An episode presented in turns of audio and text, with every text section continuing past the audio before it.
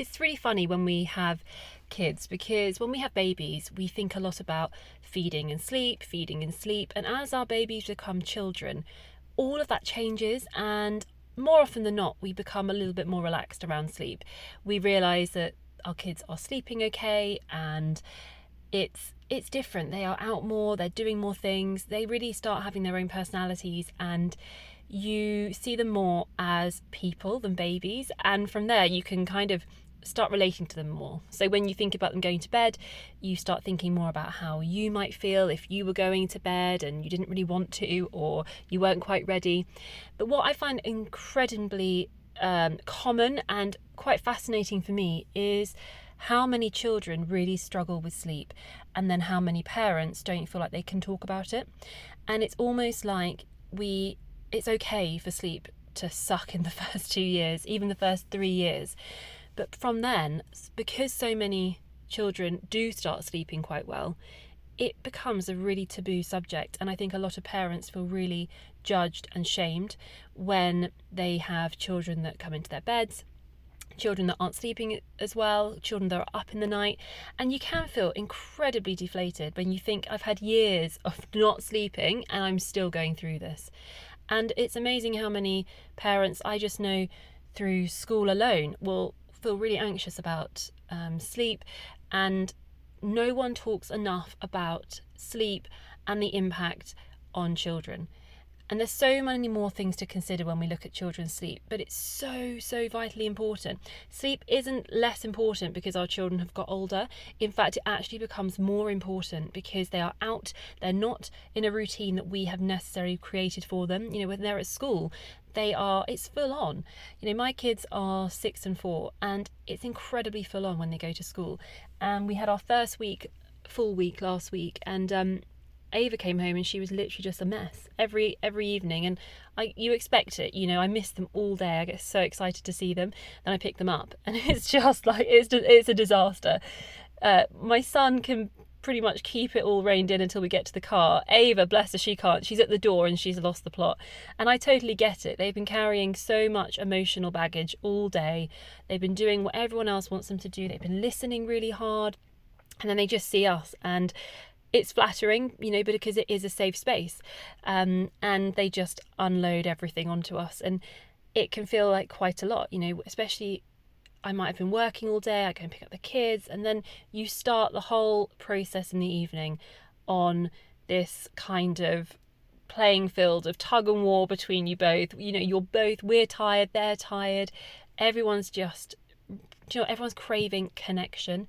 And there's so much about sleep that's so important because they have to function so in such a different way and they are still developing rapidly um, like our babies do but they are having to function so much more in a grown-up space and they are having to go out all day and be without us and, and, and sort of try and regulate their own emotions which children can't do. It's really hard. They, they just don't have the brain capacity yet. Their brains aren't developed enough for them to regulate their emotions fully. I don't even think I can regulate my emotions fully.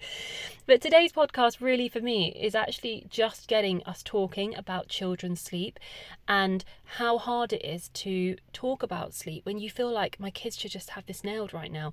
And I'll be honest with you, my son, for example, he, he does sleep really well, but he actually now needs to go to bed a bit later. My daughter actually needs to go to bed a bit earlier, but she can wake earlier. What you have to do when you've got children is find this balance that works for them and works for you. And you do lose a bit more of your evening when you have children who need to go to bed a bit later.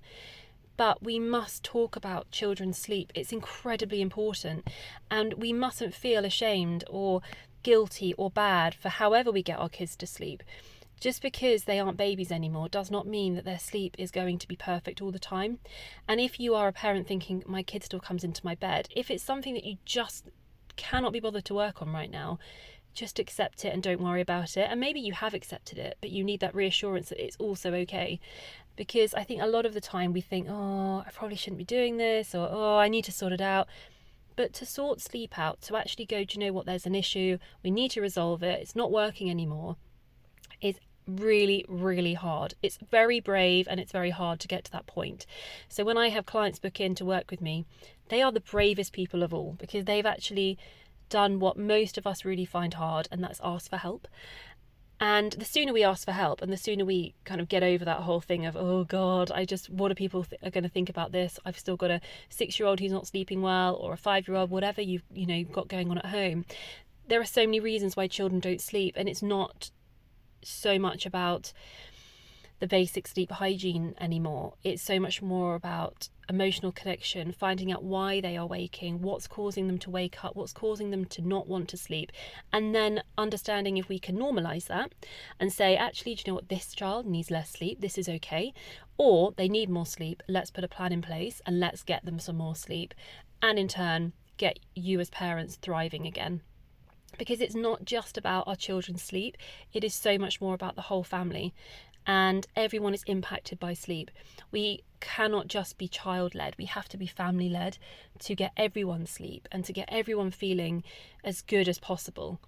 That doesn't come just from children sleeping, that comes from all of you feeling like you're in this together and seeing progress on your own sleep as well. So, today let's focus more on accepting. If our children aren't sleeping as well it's so so common and it's really normal.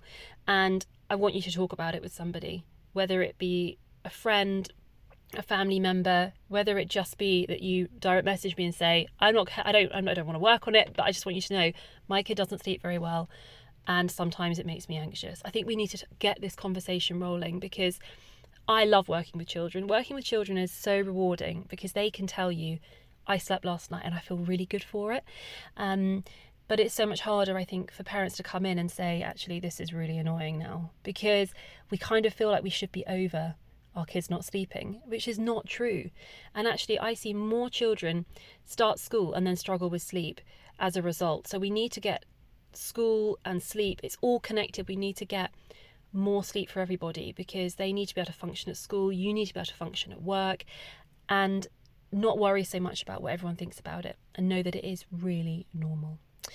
If you do want to talk about any of this, you can book in a free 15 minute discovery call. It's literally no obligation. We just chat about you, sleep, whatever you want, really. Even if you just want to talk about new shows that are coming out on Netflix, I do that sometimes too.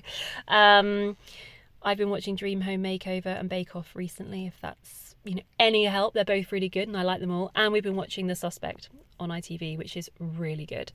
Um, but now I am going off on a tangent, which happens a lot. Um, so yeah, book in a call if you need to, or direct message me, email me, cara at thesleepmethod.co.uk. I'd love to hear from you, even if it's just that you've listened to this episode and you found something useful in it. Until next week, I will see you then. Have a great week wherever you're listening. Take care. Bye bye.